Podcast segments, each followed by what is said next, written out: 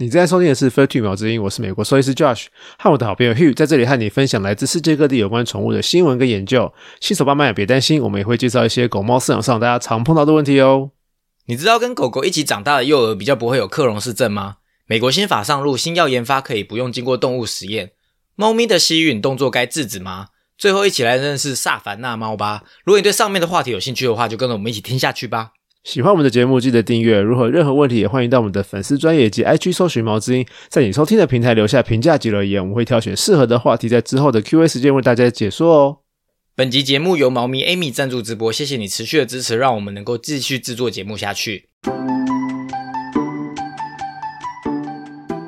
嗨，大家好，我是 Hugh。Hello，我是 Josh，欢迎回来。我们今天上映的时候，我们难得是哎情人节哦，刚刚好二月十四号，那祝大家情人节快乐。，Happy Valentine's Day。哎，美国的情人节有什么特别的感觉吗？嗯，还蛮多的，因为去逛街，去任何地方，我前阵子去前几天去逛那个家具店，他们的家具全部都变成情人节跟那个那个 Easter 的东西了，变超快。因为前阵子圣诞节嘛，嗯，然后现在就是情人节，所有东西都是爱心，everything 都是爱心。像现在那个之前去逛买东西，然后那个所有的巧克力，通通都是爱心的形状巧克力，全部都是情人节巧克力的，换超快的。圣诞节跟万圣节都有不同的包装，然后现在情人节又换包装，所以他们一直在换包装。没有，不是圣诞万圣节先，然后再是感恩节，然后再是圣诞节。感恩节有感恩节的包装，有啊，感恩节有感恩节的火鸡啊，哦然后然后有些商场有弄那个中国新年，哦，，对，然后中国新年完，现在又是情人节，是什么节目都什么节日都可以赚钱就对了，你超厉害。所以他们有很多不同的包装一直在换诶。对啊，就是他，我觉得那些员工很辛苦，要搬一些家具，要搬一些换，要换货，我觉得很累，一个月换一次，哎，好忙哦。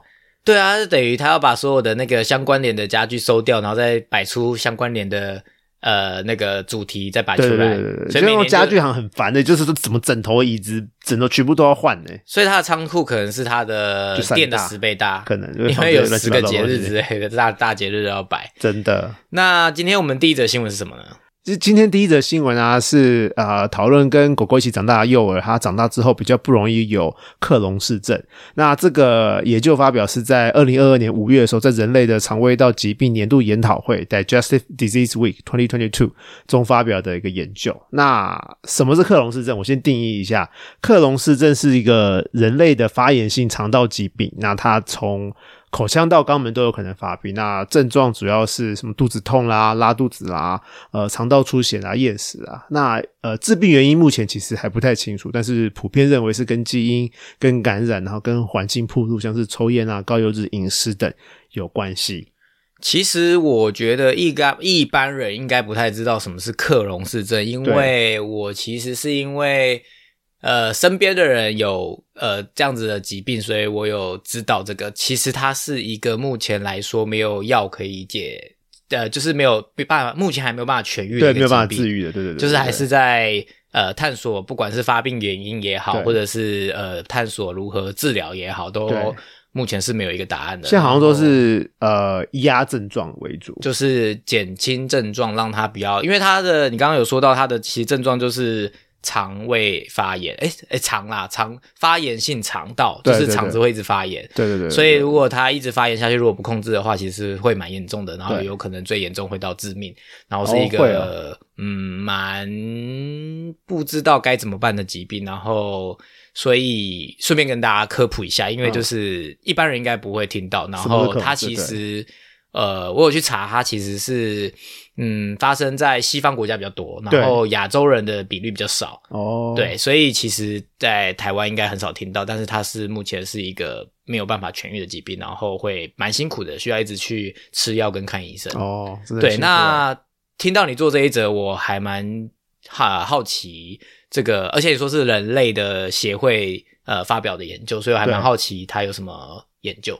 它的这个研究主要发现，就是如果幼儿啊从小跟狗狗一起生活，或是他生活在大家庭中，比较不会有克隆氏症。那他也间接验证现在大家在提倡的卫生假说。什么是卫生假说？卫生假说是 hygiene hypothesis。那简单来说，就是说，就是幼儿在生长的时候啊，环境要是太干净，那反而容易在长大之后出现各种过敏状态。意思是，呃，俗话说得好，呃，吃不干不净吃了没病。这句话是对的。以以以，只要我们是依据这个卫生假说的话，来某层面来讲是正确，是正确的。我其实有感觉到，我们这一代的家长，就是我们这个同年龄层，呃我们要透露我们是什么年龄层吗？是也不用了，但是我们之前都讲什么小叮当啊，什么乱七八糟，就大没有啦，家反正就是七八年级生的这一代的家长，好像会比较在乎干净。我的感觉上，就是身边的朋友的小在在在照顾小孩的时候，一开始第一胎都会很怕脏，对。然后，但是我记得印象中小时候的家长好像大部分都是随便养，然后随嗯便大，然后 互 达尔文生存的概念就是适者适者生存，对，所以诶，其实是有研究是跟这个干不干净是有关系的，所以对。这个研究是什么？这个研究，今天我们要讨论这个研究，它是一个问卷调查。那它访查了加拿大四千三百个呃家中有克隆氏症的人的家属。那这个问题包含什么家中人数啦，呃，有养狗吗？有养猫吗？家中的厕所数量啦，他们是住在市区、住在农场啦，还是他们喝的是灭菌过的牛奶，还是没有灭菌的牛奶啦？他们喝的水是井水还是过滤水？等等等等等，就非常非常长的问卷。反正就是都跟干净程度有关系的一些对对对问题。对，那他们这个研究发现啊，在五岁到十五岁之间有跟狗接触，它的英文用字是 exposure to dogs，所以他没有说直接说呃饲养，也没有说接触多久，但是他们就是说有跟狗接触的话，那肠胃道的卫生呃微生物会比较平衡，然后身体的免疫系统也比较好，然后这两个也都跟克隆氏症有直接的关联。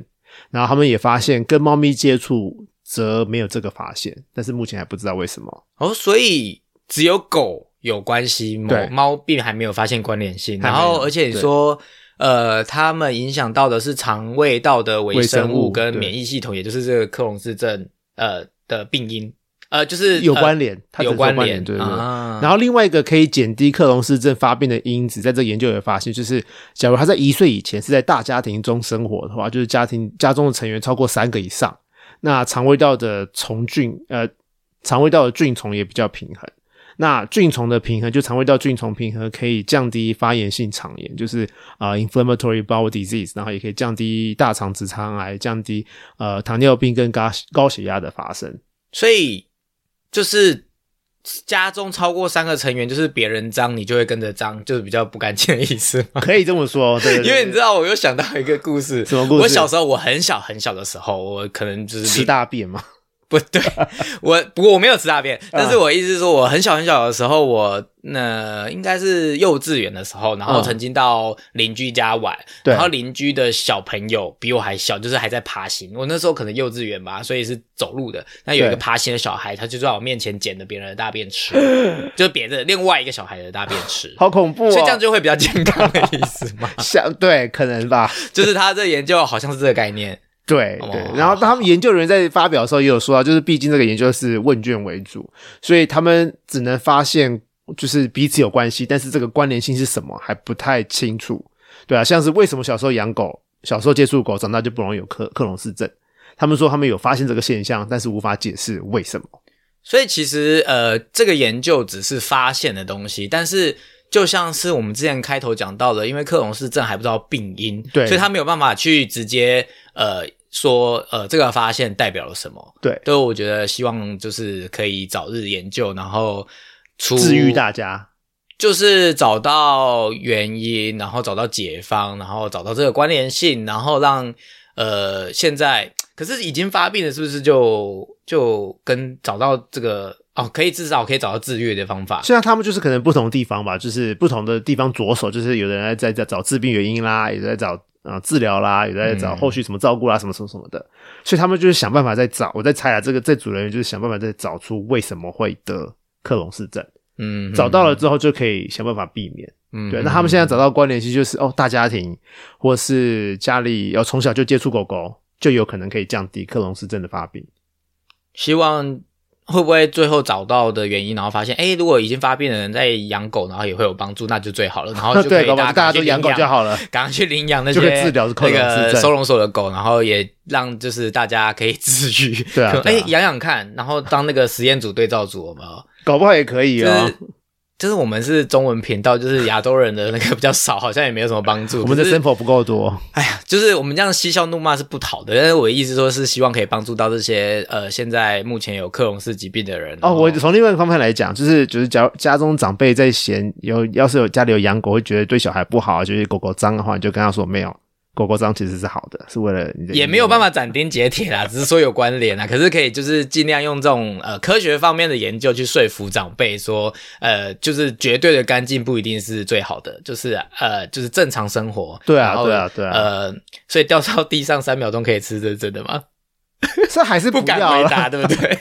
我跟你讲，我可以我可以告诉你，就是呃，我要爆我弟的料，就是我弟生老大之后非常非常干净，什么东西掉到地上啦就不可以吃啊，然后每一就是我们家有那种小球池，然后我跟我弟就三步一颗一颗的擦。对，会用酒精消毒哦，很夸张哦，这是疫情前，然后就酒精消毒，我们一颗一颗消毒，然后生老二的时候就没有，从来就没有消毒过那半颗球，半颗都没有哦，然后也是长得好好的。也是长得好，然后地上东西掉到地上就嗯就吃掉了。我弟说，我就跟我弟说，嗯，这不要拿掉嘛。他说，嗯，没关系，啊，他都这样子，没差啦。所以你看老大要差多少，然后两个都嘛超超级健康。这也是有一个如如呃呃那个俚语啊，就是第一个当宝贝养，第二个随便养，然后第三个当狗养之类的。对他们还没有生第三个，我是不知道，但是他生老大老二的差别还蛮明显的。所以总而言之，就是呃，每个人有每个人的教育方式啊。可是就是给大家一个参考，就是其实绝对干净，呃，可能也不一定是好事。然后刚刚你讲到什么肠胃道微生物很重要，为什么？嗯，我从狗狗、猫猫的角度来讲好了，因为狗狗、猫猫，呃，它们肠胃道的维生菌也是很重要，它们的平衡性很重要。像常常他们发现就是急性拉肚子的状况，就是可能拉水便啦，然后呃拉的很严重啊，一直跑厕所啦。那以前啊，我才刚出社会的时候，我们的习惯都是可能就直接抗吃，给他们下抗生素，然后希望可以治疗呃拉肚子的状况。那现在其实发现其实不是这样子，其实呃下抗生素其实没有用的，其实可以给他一些止泻药物，然后给他们一些益生菌，就可以治疗呃。拉肚子的状况了，除非他真的很严重，或者变成慢性拉肚子，那可能会做些不同的治疗。可是急性拉肚子，我们通常都会做一些比较和缓的一些对症治疗，就是益生菌啊、止泻药物。所以反而是要给它菌，其实要对，其实要给他就是要让肠胃道的那个细菌平衡或什么之类的。对对对对对对对对对。有关于拉多久啊，或者是严重程度的话，其实我们之前有一集跟那个哦跟陈医师医师陈思宇兽医师合作的《宠外星五四三》系列有讲到，就是第八十八集，就是呃宠物展后该注意的事里面有讲到，就是要怎么去分辨，有一个量表分辨呃它的那个拉肚子程度，然后以及呃怎么情况下需哦，那个大便图，对对对对对对对，那可以跟大家分享。嗯，那我们今天要分享第二则新闻是什么呢？今天第二则新闻啊，是今年一月十二号 NPR 就是美国公共广播电台呃发表的新闻。那这个新闻主要是说，美国的药物不再需要经过动物实验才能进入人体实验。这个新闻主要是说，就是在美国啊，人类用药以前是必须要经过动物实验，一切都没问题之后才能开始人体实验。然后才能够上市贩售。那去年十二月的时候，拜登总统签了一个新的法案，然后这个法案让呃现在新的药物可以改用别的实验来进行，而不用透过动物实验。所以是找了一个实验的方式来替代动物实验吗？对，就是替代替取代可动物实验。所以也是别的生物吗？不是、欸，它是用电脑模拟，或是用可以模拟细胞、模拟组织的晶片来做实验。对，那呃，药商其实是可以选择，他们可以选择用这些呃替代方法、替代实验，或是使用动物来做实验，但是就是增加了这个选择性。总而言之，他们有禁止动物实验，但是它是增加了呃，就是可能以前有规定说你某一个阶段一定要先动物实验。然后就会是必要性，那现在是对对对对选择性，就是你可以选择要做，你也可以选择不要做，但是反正就是你要找出替代方法去验证出那个结果，再进入人体实验的意思。对对对对对对。那呃，美国药物管理局 FDA 发言人他在接受 NPR 访问的时候，他们是说他们会持续监控这些替代实验啊、英文叫做 Alternative Testing Method。那美国国会在二零二三年的时候也拨给了这个新的 FDA 计划五百万美金，希望能够持续开发不同的替代实验，以减少动物实验。那 Dr. Salem 就是爱荷华大学药学院的教授，在受访的时候有说，呃，这个法案让药商可以选择使用晶片啊，或是呃电脑模拟的方式来做实验，但是这些药商公司呃需要了解这些方法，还是有他们的限制的。对，就是有些细节可能无法像动物实验、生物实验这么的精准。然后，美国生化研究协会，就是 National Association for Biomedical Research。他们这个协会是支持动物实验的，然后他们是说，呃，药剂学非常非常的深奥，然后对身体的影响也很大。新的药物跟不同的组织啊、不同生理都会有非常错综复杂的影响。那要透过实验、动物实验跟人体试验，才能够真的观察出那些细微的改变。有的时候其实是无法靠科技去复制这些反应的，所以。因为他们的重点是药物在人体的安全性的评估才是最重要的。那如果省略了动物实验，他们觉得可能会有一些状况的产生。听起来蛮合理的，对，就是诶，正反两方都有，都有，都有，都有他们的的的的论论述。但我听起来都觉得还蛮合理，就是好像真的你用什么人工智慧或科学去模拟，它可能就是。会有一些呃你想不到的东西吧？因为人体就是这么的奇妙，这么的微妙，这么的奥妙。对，所以可能细胞跟细胞之间，还有每个人的基因啊，有的没的的表现又都不一样，所以其实是蛮困难。但是。诶，应该说，呃，至少，呃，以一个正面的角度来思考，至少多了一个选择，没有被强制规定你一定要做动物实验，或者是 maybe，嗯，比较不是很重要的药，可以用这种替代的方式来，可能吧，对然后比较，嗯，一定要人体的。呃，一定要动物实验的再来做，也是一个方法。但总而言之，就是至少多了一个选择，然后可以增进动物福利。就是有关于之前也有介绍过实验性动物，对，他们就可以减少的这样子被使用的状态。对，然后就是大家增加福利啊，然后不会因为人类的需求，然后产生呃长呃永久这种动物福利存在的问题。对，对，啊我们之前访问那个实验室动物医师，他们也是说，就是实验动物其实受到很好的照顾。不会因为他们是呃为了实验而存在而受到了不好的待遇。对，大家也可以去复习那一集啊。就是总而言之，就是诶，实验室动物其实也是呃嗯，理论来说，他们应该有被第三方在监监管着，需要呃维持动物福利，但。有没有做到我也不知道，但是我意思说至少有这个机制在，但是呃，当然能减少呃使用实验动物来做实验，当然是最好的选项。但是在这个过渡时期，代表人类正在进步，有可能以后不需要，但是也有可能需要并行。那我们就等着看未来的科技发展会不会就是更加进步，然后减少去实验使用动物呢？希望可以哦。那我们今天的 Q&A 时间，你要跟我们介绍什么？我们今天要讲就是猫咪的吸吮动作，到底需不需要去制止它？吸吮动作需要被制止哦，它是什么意思？就是我不知道大家吸吮动作，就是猫咪就会用嘴巴去吸毛巾啊，然后一直一直一直就是吸吸吸吸吸，然后流很多口水。我不知道大家家里有没有这状况，但是我们家的 Muffin 有这个严重的状况，现在很夸张，它会吸到整个毛毯都是口水，然后它从幼猫时期就是这样子，然后一直都戒不掉。所以这不是一般猫会有的，是不一定会有的，不一定会有，不一定对好。但是它是在吸毛巾，它是在吸毛巾，它只只要是毛毯类的东西，那个触感东西它都会吸。所以它会想要吸只有毛巾吗？还是各种的物体？就没有，就是毛巾类这种毛茸茸的东西，它然后就流口水。它就它就是它吸，它不是在舔，它不是它不是流口水啊，就直接吸啊，吸的时候就会有口水啊。哦，对啊，但是这样看得出来它在吸，它就这样。这个状态啊，它是舔的话，就会舌头伸出来舔舔舔舔舔啊。可是它就不是伸出来舔，它就是在在在吸。所以像你住的地方有三只猫，就只有它会这样子，就只有它会这样子。哦，所以不是每每一只都有的，对，不是每只。啊，如果想要知道那三只猫长成怎样，你可以去听上一集，然后哎对，或者是去我们的 IG 看上一集的图片，就有他们三只猫，然后其中有一只我还有标谁是谁，所以大家可以去看灰色那只就是马粉。呃，对，马粉长怎样？好，对，那为什么会有？你说为什么会有吸吮动作吗？啊，这个吸吮动作在幼猫的时候是是天性啊，就是他们跟婴儿一样嘛，就是要找奶喝啊。那这个状况，这个行为有时候就会延续到成猫。那有的时候是跟太早离开母猫有关系。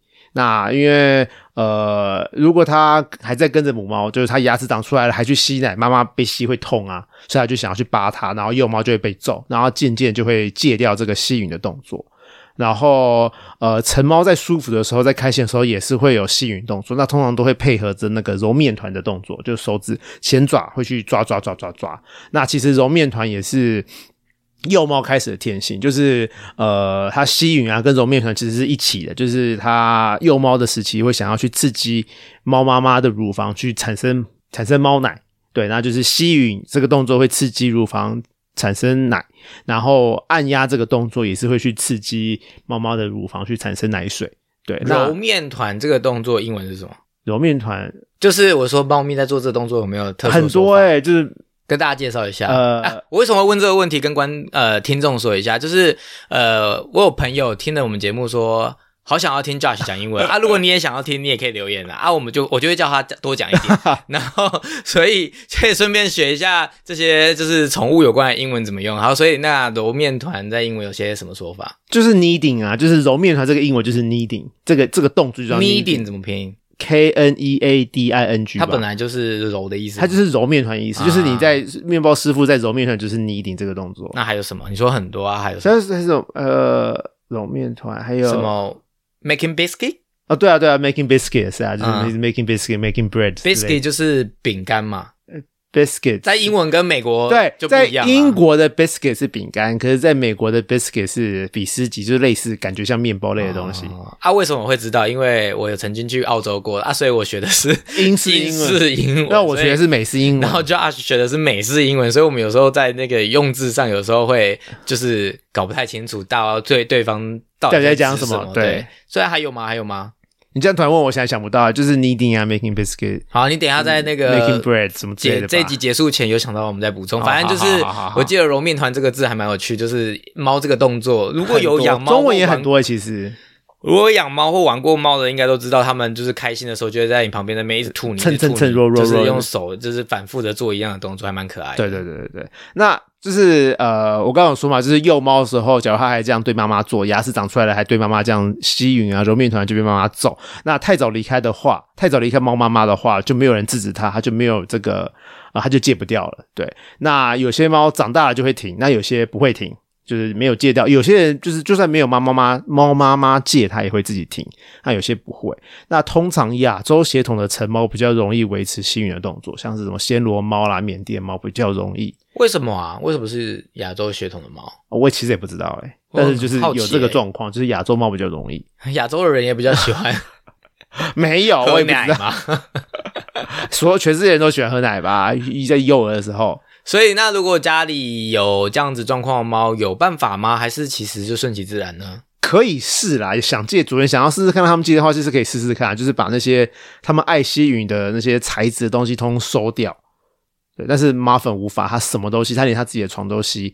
然后也可以尝试添加一些无添加的那种护手霜，擦在上面，擦在那个他们爱吸的东西上面，看能不能够戒掉。对，但是有的时候是真的戒不掉的，但是只要他们不吞下肚子，不会造成肠胃道阻塞，我就就顺其自然吧。就是只是你的东西都会感觉湿湿的，但其实也好像还好。对啊，我们曾几何时有想要帮妈粉戒过，后来就嗯放弃，因为就是戒不掉。因为就也听起来蛮难。如果他什么都想吸，那你就什么东西都没有，就家徒四壁了，他也太可怜了吧。对啊，那除非有一种状况，就是假如你们家的猫咪是有强迫症的倾向的话，那就要看医生了。猫咪有强迫症？有啊有啊有啊有强迫症，什么叫强迫症？就是他们不止吸吮，然后他们会过度理毛，会把自己理毛就是舔舔舔舔到都脱毛了，舔到流血了。对，或是他们啃尾巴，把尾巴啃的都完全没有毛，就是一只猫都正常，就是尾巴变成哎怎么像老鼠的样子，就是没有毛，就秃秃的样子。所以啊就是他严重到把自己咬到洁手上癖的意思吗？没有，这个跟洁癖没有关系，这个是呃行为行为上的状况啦。对，所以要去看医生，可能要看行为学行为学的兽医才行。哇，对那有的时候是皮肤病哦可能是皮肤病，有可能是强迫症。对，要看医生。所以皮肤病痒，然后就是抓抓抓抓抓抓到都掉光，那有可能是强迫症，就想要舔，就想要舔，就想要舔，对对对对就想要舔。对对对对对对哦，对对了解。总之，所以猫咪如果有吸吮这个动作的话，就是看你可不可以接受。呃，这其实就是要看就是主人有没有强迫症 或者有没有洁癖。所以如果你可以接受，哎，这今天的讲的都好相关哦。第一个讲到的新闻是跟就是家里干不干净？干不干净，然后会影响到呃小孩小朋友可能会得克隆氏症。对然后现在讲到，如果诶。第一个是如果有洁癖的妈妈，可能就会造成家里太干净。然后第二个再来就是啊，不一定是妈妈、爸爸、爸爸妈妈，小有洁癖的爸爸妈妈可能会造成家里太干净。然后现在是讲到啊，如果你也就是太干爱太爱干净，想要治猫咪不呃想要矫正猫咪的那个强迫症，哎，这样猫咪一直吸引造成到处都湿湿的话，那你就去找行为学医师，或者是找出他的原因是呃皮肤病或者是强迫症。如要是如果你就是一个呃拉萨加拉萨多啊，就是 刚刚你讲到的那个那个那个国语呃国语的台语版本就是拉萨加拉萨加拉萨多啊，就是不干不净吃了没病。啊，的话呢，就是其实也是没有关系，无伤大雅，只是就是会到处湿湿的，所以就给大家参考喽。嗯。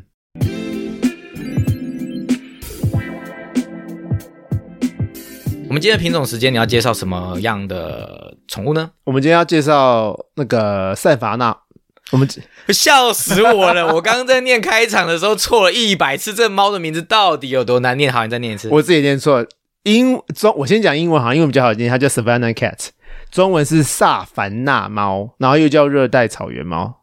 哦，所以这是应该不常听到的品种吧？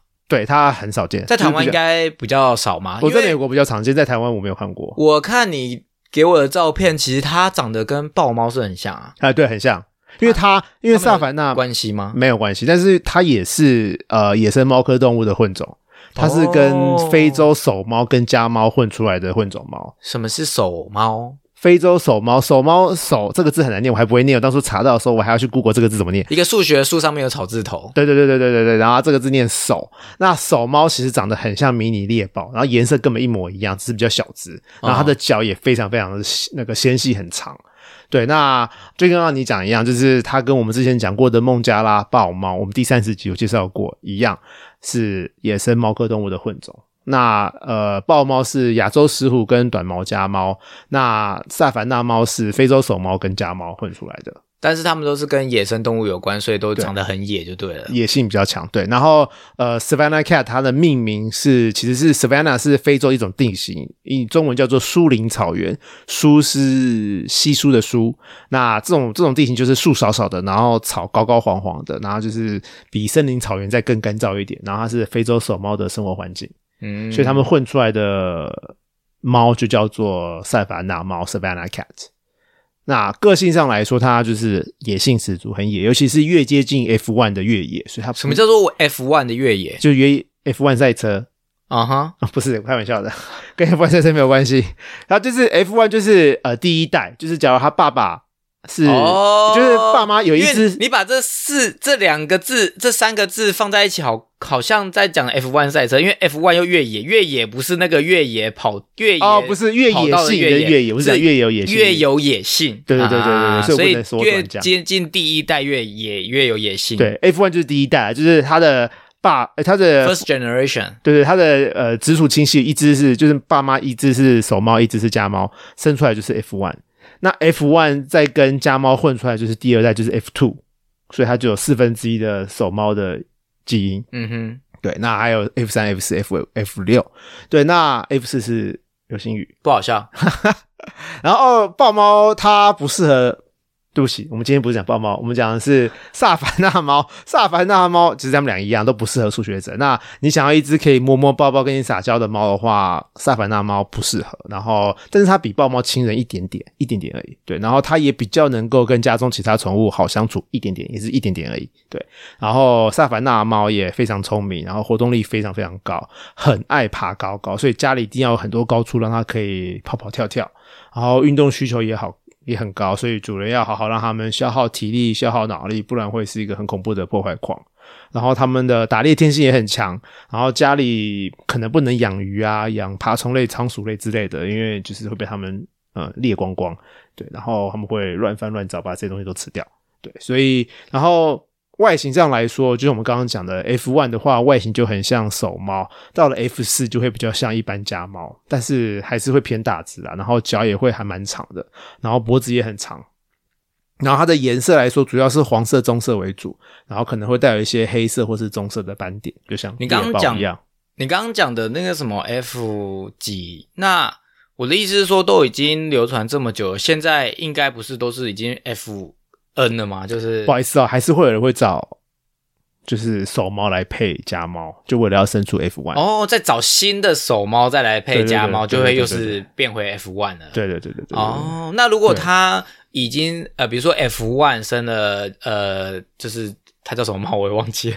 萨凡纳猫，如果 F one 配出萨凡纳猫之后，萨凡纳只跟萨凡纳那像出来是 F 几？